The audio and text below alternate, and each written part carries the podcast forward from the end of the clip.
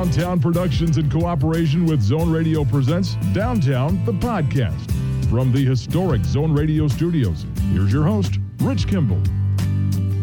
But yes, indeed. Welcome in. It is Downtown Podcast, episode number 215. Rich Kimball here, along with Carrie Haskell. And Downtown brought to you by Cross Insurance, where security meets strength. Couple of fine conversations coming up for you on the podcast this week. A little later on, we'll talk with writer Colin Fleming about the works of Arthur Conan Doyle, specifically Sherlock Holmes, and others who have jumped in to the Holmes genre through the years. But up first, a very talented uh, writer, journalist, two time Pulitzer Prize nominee, Howard Blum, has got a powerful new book that looks at the inner workings of the CIA. The thing reads like one of the best thrillers you'll ever dive into. The book is called The Spy Who Knew Too Much. Here's Howard Blum on Downtown. Howard, thanks for being with us again.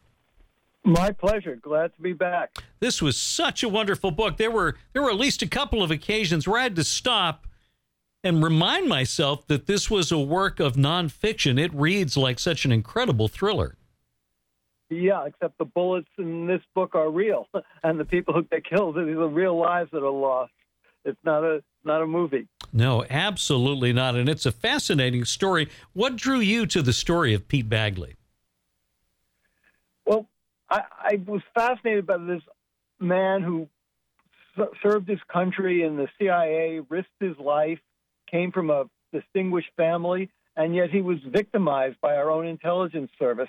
Uh, he's sort of forced to retire after he's put under suspicion, even though he's totally exonerated. He's cleared. He's even given a promotion, but now his reputation has been tainted. Uh, so he leaves the agency, retires, and yet an event happens uh, that pulls him back in, and he goes back in, begins this investigation because he's a patriot, because he cares what's happening to America. And uh, that sort of character, to me, seemed so admirable that I wanted to, to write about him. Well, and the event that really kicks things off uh, is in September of 1978 in Chesapeake Bay. Uh, an unattended sailboat, the Brillig, is discovered. Clearly, there's been something that's gone on on that boat.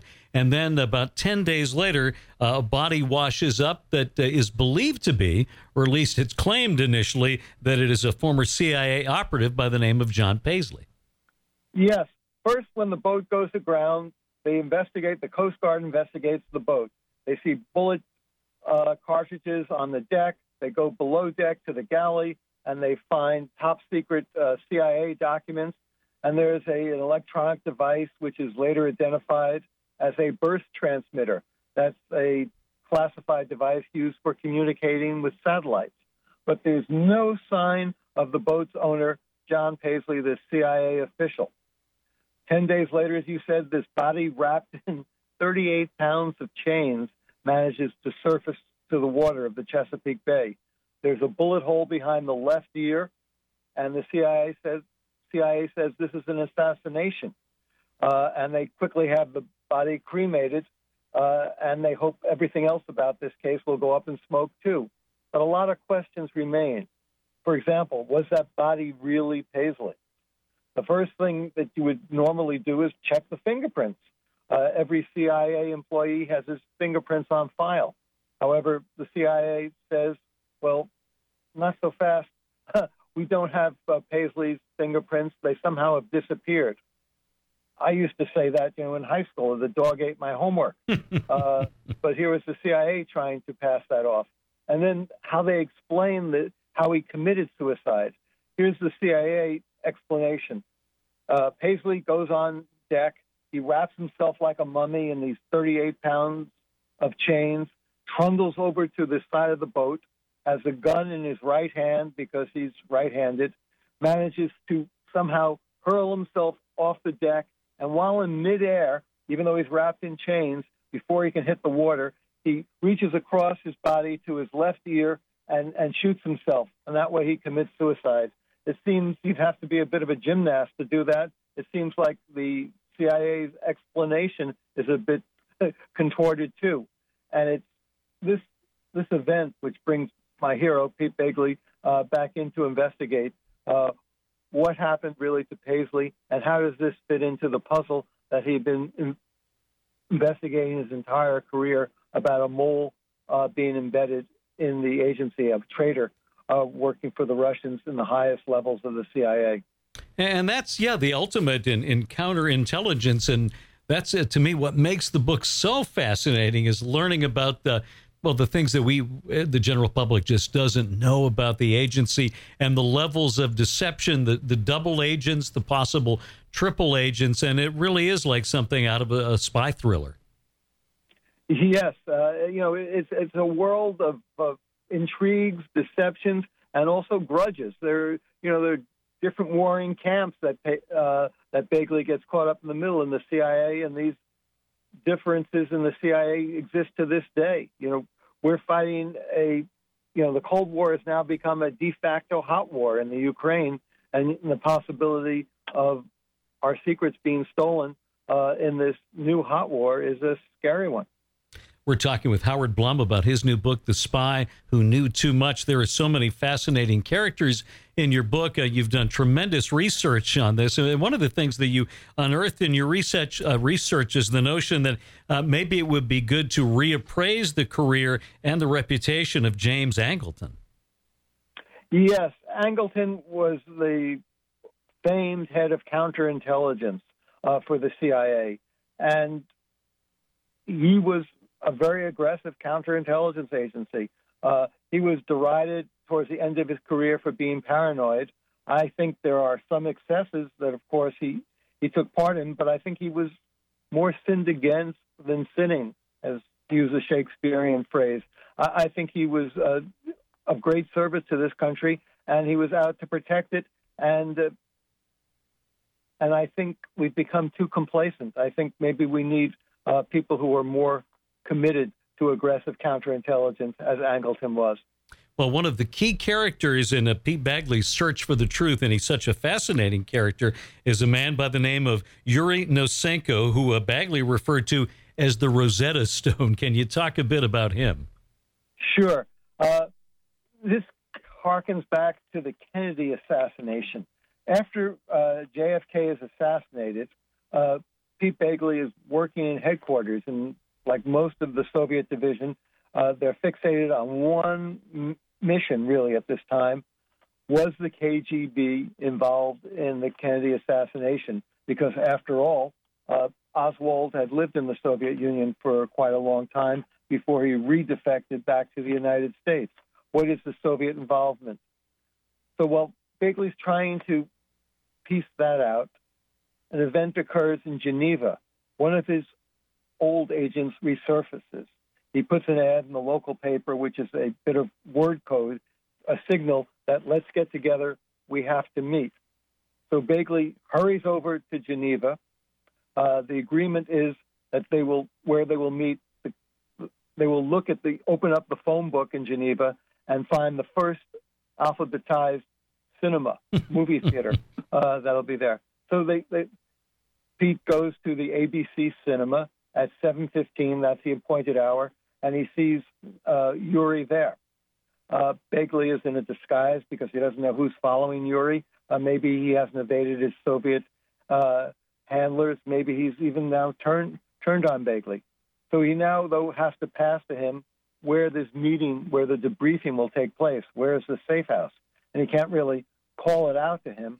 So he has to do something that's called a brush pass and you learn this in, in CIA spy school, where the object is you have to walk past someone without breaking stride and deposit something in someone's pocket, this piece of paper with the message. And Pete executes this flawlessly. Uh, Nosenko gets the location of the new safe house. They go to the, new, the safe house. They meet up there. Uh, Nosenko quickly tries to polish off a full bottle of single malt scotch provided by the American taxpayers. Uh, and then after he's had these several drinks, he announces, I know exactly what was the KGB's involvement in Kennedy's assassination. I saw the files on Lee Harvey Oswald that were made both before the assassination by the KGB and afterwards. And I can categorically say that the KGB had no involvement. And this is great news uh, Bagley decides, because you know this will prevent uh, most likely World War III. If Russia was involved, who knows what the circumstances w- uh, would lead to. But then Bagley has to think: This is just too coincidental for him to be telling me this. This is what I want to hear, and this could he could be telling me this for two reasons: one, because it's true, or two, because it's false. And if it's false, that means perhaps that the KGB was actually involved in the Kennedy assassination. so this is the wilderness of mirrors, as one spy master called it, that Bagley is living in. But it's apparent that he has to get uh, Yuri back to the United States, and they get him back to the United States for this debriefing, preparing to take him before the Warren Commission so that he can say what he knows. But in the course of this interrogation, he realizes this spy is not telling me the truth. He's telling me lies and he's inventing stories. And now Pete and his superiors have to decide what are we going to do with this guy? Uh, we've got him here. What do we do if he's telling us lies? And they decide right off that they can't take him to the Warren Commission. And while they're trying to figure out what to do with him, they send Nosenko off to Hawaii. They uh, they hire a red-headed prostitute to accompany him for this week in the sun in Hawaii. Uh, this romp in, in, the sun is paid for by you and me, all the American taxpayers who are, who are listening. Uh, and meanwhile, when he comes back, they decide to subject Yuri to harsh interrogation. And the inter- harsh interrogation, as their doubts grow, become harsher and harsher. And eventually, Nosenko is locked up in a specially designed 12 by 12 room in a CIA facility in the Virginia woods, uh, Camp Peary. Uh, but he doesn't crack, and they don't really know what to do with him. Finally, the CIA is divided into two dissenting camps. There's Pete Bagley who be- and his people who believe that Yuri is a planted Soviet agent to spread lies. There's another group that believes he's telling the truth. And this group wins. Uh, Yuri is taken out of this sort of prison. He's given $75,000 bonus and then put on the CIA payroll. And uh, to this day, the CIA is divided into these two camps who believe Yuri was working for the Soviets or was a genuine defector, and the people who believe Pete Bagley was paranoid or Pete was a hero. Well, it's truly a world where you can trust no one. Uh, despite that, was there was there a level of, of perhaps grudging respect that uh, Bagley might have for somebody like Nosenko? Uh, Bagley did not have a professional's respect. He had utter disdain. Uh, he saw them saw Nosenko as a man who was trying to undermine the country that he loved, and he he couldn't respect his adversary at all. All he cared about was protecting America. I, I, was stunned at some of the revelations uh, early on. I think in the first meeting they have when Nosenko talked about some of the tactics the KGB would use, uh, dropping powder into the the coats of uh, of American diplomats, uh, putting putting a substance on the roof of their cars that allowed them to be tracked. It was really some amazing things that they were working on. Yes, and and, and you know in spy activities you have to give away something good if you want to be believed. Uh, and Nosenko gave this because it, it, would only be a matter of time, uh, the Russians believed, before this was found out by another defector who, was or, who had already come to America. Uh, so it's creating this illusion that you're being totally confident when you're really setting out to deceive. That, that's the work of a good double agent. Well, I don't want to give anything away. I want people to read the book. It is so good. But suffice it to say that uh, what Pete Bagley discovered at that cemetery in Moscow uh, certainly changed and would change the way we look at our intelligence operations. Yes. Uh, what Pete discovers that day is, again, I think the answer to the last great mystery of the Cold War. And it's a mystery that reveals a continuum of treason that exists to this day. Into our new sort of de facto hot war. And, and that's seen on a snowy day in front of the Novodevichy uh, cemetery in, in, Moscow is a very important moment in espionage history. Uh, did Pete at all feel uh, redeemed at the end of his life? Well, he felt, I think, that he carried on the good fight, that he didn't surrender. It would have been really easy for him to walk away. He had his pension. He had a very happy life. He loved his wife. He loved his children. Uh, he had lots of activities. Uh, and he could have said, well, who needs this, this trouble? Who needs to go back into these old wars? Who needs to put myself out to be besmirched, to be called paranoid mm. again? But he did this. He put himself in this position because he wanted to get to the bottom of the things. He, he thought it was so important that America be protected. And uh, that's why, in my eyes, I think he's a real, genuine American hero. He refused to surrender, he refused to take the easy path. Our intelligence community has been under uh, intense scrutiny for several years now. Uh, Howard, do we still have a need for covert operations? We sure do. I mean, you know, look what's happening in the Ukraine today. We sure need uh, agents there more than ever to find out what Russia's going to do next. I mean, we're talking about now the possibility of a nuclear war. Uh, you know, there's what's going to be the end game in the Ukraine, and if and if we become too successful, will Putin decide to use a tactical nuclear weapon? It sure would be good to know what's on Putin's mind. I mean, you can pick up the, newspaper uh, all the time and you'll read reports. Well, Putin has Parkinson's, Putin has cancer. Uh, would be nice to have agents in place who really can tell uh, our spy masters what's really going on. And the spy masters, their job is to provide intelligence to the decision makers uh, who run the country. What are the lessons we can learn from the story of Pete Bagley?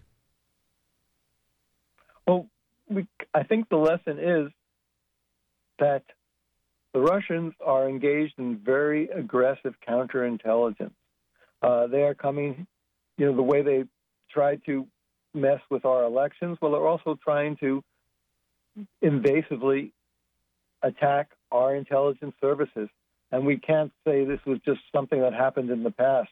I think we have to focus on it now, and we have to be aggressive and have our counterintelligence actions focused.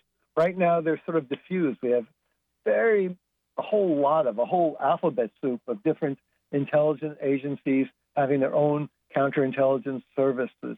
And I think this has to be centralized into one unified counterintelligence command to lead and direct these spy wars uh, to make sure our intelligence agencies are not penetrated. The book is called The Spy Who Knew Too Much An ex CIA officer's quest through a legacy of betrayal. It is a powerful, tremendous read. Uh, Howard Blum, thank you so much for being with us again today. Uh, I appreciate you having me. Pleasure speaking with you. Author Howard Blum talking about his great new book, The Spy Who Knew Too Much, on Downtown the Podcast. We'll pause for a word from Cross Insurance, and when we come back, we talk with writer Colin Fleming about Sherlock Holmes. Next on Downtown. Since its founding in 1954, Cross Insurance has grown from a small family owned agency that started in Bangor, Maine, into one of the largest super regional insurance agencies in New England. With a network of offices throughout New England, Cross Insurance works with top carriers to provide maximum value to you, your family, and your business. We are proud to be the official insurance broker of the New England Patriots and would welcome the chance to provide security for your team. For more information, visit crossinsurance.com. Cross Insurance, where security meets strength.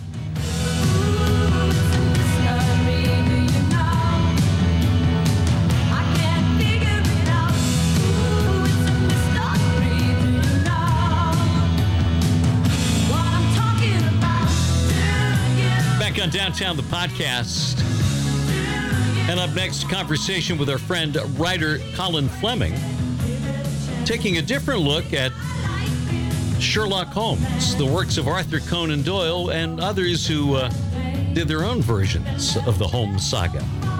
Today we're going to talk about Sherlock Holmes, uh, unusual Sherlock Holmes, and we start with a, a radio production that I enjoyed tremendously uh, The Red-Headed League, featuring Carlton Hobbs as Sherlock Holmes. What a wonderful production that was. These are so good, and they don't get talked about a lot. Now, I'm sure you know this. There are people who are well as I posted in the blog today, many people are just simply insane, and they will give you plenty of evidence of that. And sort of like in that category are these people, like these diehard Sherlockians. Like they're just some of the most hardcore people like going. They think that like Sherlock Holmes was this guy, and they all talk like they're in this weird mind cult type of thing.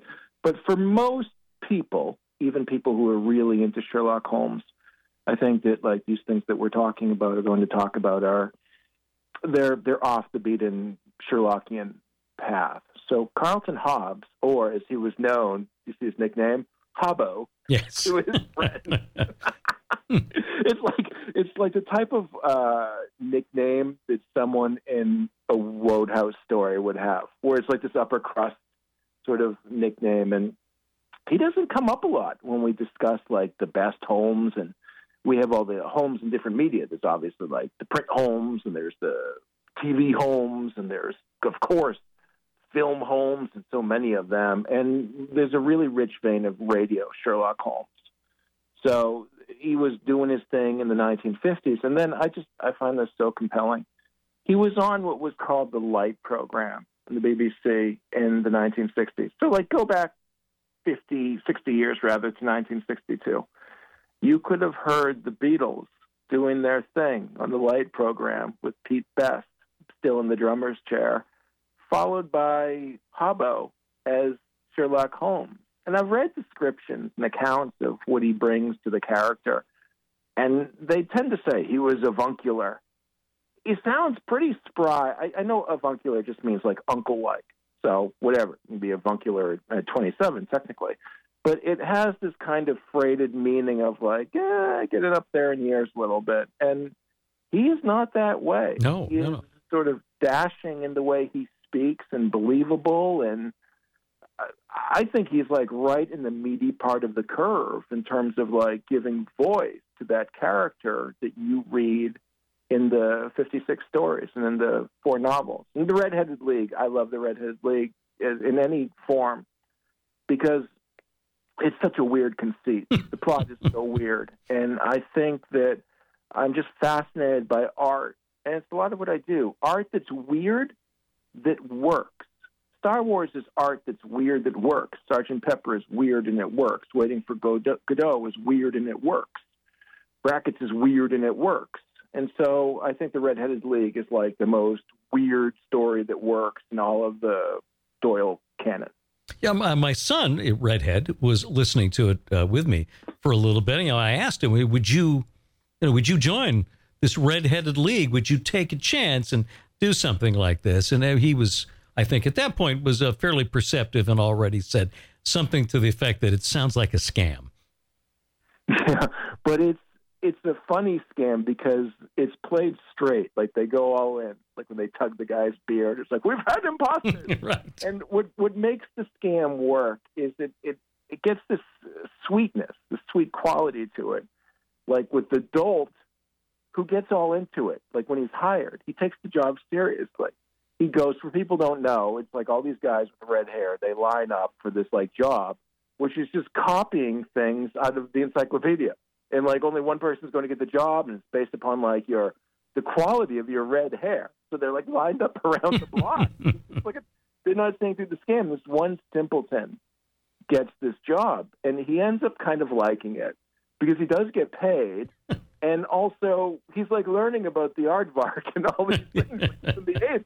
So he's getting like this education, and then meanwhile, it's just this ruse to for to like tunnel and create all this like weird ways of going about theft and everything and and like in the Jeremy Brett production from Granada TV, it ties in to Professor Moriarty and it, it gets this sinister edge to it. But I, I do love that sort of like conceit of it. And Doyle was just like, yeah. Now, one thing that's interesting about Doyle with these stories, I'm sure you know this, he was not that fond of these characters they kind of became people that he had to keep writing about, and then he kills them off. He's like, finally, that's over. I can focus on my real work. And everyone's like, we want Holmes and Watson. Like, ah, bastard. And so they kind of haunted him. And I think that freed him up in a way to do things that maybe he might not have done if he was toeing the writerly line which he did in a lot of his sort of like more quote unquote correct works in his mind. And uh, we're talking with Colin Fleming on downtown. You, you, mentioned people wanted more Holmes, more Watson. Uh, Conan Doyle wasn't going to do that. And so others would try and, and take up the baton. And one of the most interesting ones are what's known as the Solar Pons stories. Uh, it's a fascinating backstory. Can you explain a little of that for people? Sure. And, and these are so these stories are written by a guy named August Derleth. And he was the founder of Arkham House. And Arkham House was, I've written about Arkham House in the past. It was this uh, independent publishing house that essentially uh, rescued H.P. Lovecraft's writings from oblivion. And it became this home for all of these cool horror writers from the past and from the present, from like the Golden Age or the 20th century Golden Age, like Clark Ashton Smith. And so these books are highly collectible. I mean, like, really, if there was just one press you were going to be into, it's almost like with record labels. You think of like jazz and Blue Note, that kind of thing. It's like a house sound or a vibe or whatever it might be, not to be limiting. But Arkham House would just be one that could inspire like a life of scholarship and passion and and and just reading these books in your home as a regular guy and partaking in Facebook discussion groups of which there are myriad for for this publishing house. So August Derleth was this precocious student.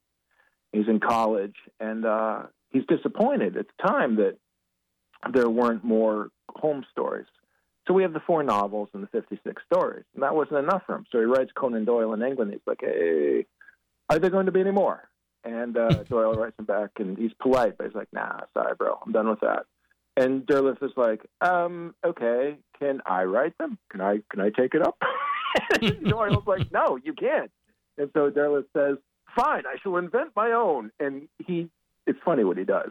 He moves these stories like to the to the 1930s, and he instead of Sherlock Holmes, we have Solar Pons. Like he, like he takes everybody instead of Mycroft Holmes we have Bancroft Holmes. he just, so he totally rips it off out of love. I would say he rips it off. I like this because when you're writing something, this is just good advice. All you writers out there, you ever watch like a hockey game and they start late and the and the, the analyst is like, "For you kids watching, like if they do that, like with four minutes left in the third, I'm thinking, no, they're not watching this. They're not here. But for you writers out there, you want to make sure that you write something that you really dig too if you were a reader, not just like to your own weird, peculiar sensibilities, but it has to fire you up. It has to get you going. And this is something that got this particular college student, and then he just wrote a lot of these stories going. He had a lot of fun with it, and they really, they really do work. Solar Pons has his own personality, but he's very homesy, Holmesian at the same time and you can read them and I don't want to like flag off Conan Doyle, but you're not taking a massive like haircut. Do you know what I mean? To be reading these stories. I was reading them last night in bed on my phone. I'm thinking, oh, this is very rollicking. All right, let's move from there to talking about one of Holmes' most famous works, but looking at it from a dip, different perspective The Hound of the Baskervilles as a work of nature writing. Yeah, and that's really how it hits me. And it's I think it's probably the most famous of the Sherlock Holmes stories. It's not stories, novel, one of the four novels. But I think it's just one of those. It's like Dracula. It's from 1902, so it's actually five years after Stoker's Dracula. And to sort of set the scene, Holmes had been killed off, had not gone well for that guy at the waterfall and uh, with Professor Moriarty. And so there was a outcry from the reading public at the time. They're like, bring back those those guys in 221B. We want to go back there. And and Doyle kind of compromised. He's like, okay, jackasses, you're not getting like continuing adventures. I'll give you something that happened before he died, though, and that's it's like a prequel. Is what Hound of the mm. Baskervilles is, and it has the supernatural element that can also be explained away is explained away. Although there are eerie things that happen. But if you read this book, it's like when you listen to like The Who in 1971, they played Behind Blue Eyes. Pete Townshend would introduce me and say, "We don't have Keith Moon for a lot of this, but he finds us in the end. We don't have Sherlock Holmes himself for a lot of this. It's like Watson. He's like Watson. I think the time has come for you to go out there and to do some deduction, my son. And watch. It's like, yeah, my moment has arrived. And off he goes. But meanwhile, Holmes is like shadowing him because he doesn't trust Watson off on his own and all that stuff. And he pops up in this hut and all that. But if you read it, the descriptions could come out of Thoreau's notebooks of the Moors, Mm. things of that nature. And a lot of the characterization in this novel, a big character, a huge character, more than the actual hound, maybe more than anything, is the setting. And so Doyle is painting with the pen throughout this. And like anytime, and I, I reread these things quite often. And so, like once a year. And when I do, I'm just always struck by the fact that no one talks about this as a piece of nature writing. Like it could compel you to check out the woods in the same way that Thoreau does when he goes and he writes and he he, he is just ravenous about going like a blueberry. By the same token, uh, you say the 1939 film version, eh, probably the most famous version of the story, is a horror story. Yes, and so we have uh, Basil Rathbone and Nigel Bruce, and so 1939 they're doing two Holmes pictures, and uh, they're not even like sort of like the stars of the picture because the studio doesn't know how this is going to go, and these before they jump ship to a different studio, these these first two pictures are just uh, they're like all time American uh, or all time sort of like 20th century films. They go into the Sherlock Holmes hat, but they really stand up well on their own. And when these films were functioning at a high level, as we've talked about with The Scarlet Claw from 1944, they were operating as horror films. And so uh, this was obviously going to be co opted with Hammer, and Peter Cushing was going to play Sherlock Holmes and Hound of the Baskervilles at the end of the 1950s for that studio but it's something different in black and white and on those moors. Mm. So you just talk about it as like this film of of deduction and detective work and all of that, but it's not inaccurate to say, okay, Dracula, Frankenstein, Bride of Frankenstein, uh, Son of Frankenstein, The Mummy, like that kind of film. It really goes into that horror category. And it's such a fun way to watch that movie too. Like the way it starts out and everything. It's it is frightening. And I remember seeing this not on like creature double feature when I was a kid, but like it would run a lot. I don't know if it runs that much now. You see uh some of the pictures from the end of the run that appear quite often on TV, like late at night. But I would catch this on TV when I was a kid, and to me, it was always uh, in that Frankenstein vein. I never looked at it as anything like dissimilar in a way. Well, and the, the black and white, the fog, the moors, I mean, it all it all came together. Was it marketed in 39 as a horror film? No, and it, it wasn't even like sometimes you go back and you look at the original press materials for various films. And like we've talked about Scrooge that I wrote the book on, and it's like the American uh, PR people, they didn't know what to do with it. And Dracula from 1931 came out, it wasn't like a Halloween picture, it came out on Valentine's Day. It was marketed as like a romance, a strange romance in which there's like cadavers and blood drinking, and, but it's like whatever gets your rocks up. That's sort of how it was pitched. So I don't think that they knew what they had at the time with these films, and and also you, sometimes you have to you have to make this decision with where you're going to set these films, and so later on, these pictures with Rathbone and Bruce they'd be updated to the modern world. So you have you have the duo taking on, like in one picture, the ultimate bogeyman in the Nazis, and you'd be encouraged to get like war bonds and, and things of that nature. But these these first two, the Adventures of Sherlock Holmes and uh, Hound of the Baskervilles, they're they're kind of like right out of like what you would expect if you had just read the stories. And, I think that Nigel Bruce is uh, ripped on unfairly as this stumbling boob. He's not the Watson that we get everywhere else for the most part, like in the Granada series or obviously in the original text. But he's not as annoying as like he's sort of made out to be by people. Like he's not completely helpless. He's just there to add comedic element in some ways. But it's not like you need to excise him from the pictures in order to to enjoy them fully. I mean, the the, the two men obviously had a fondness for each other that translates. Like we talk about chemistry, and chemistry is like mm. a man and a woman. Right? It's really just not.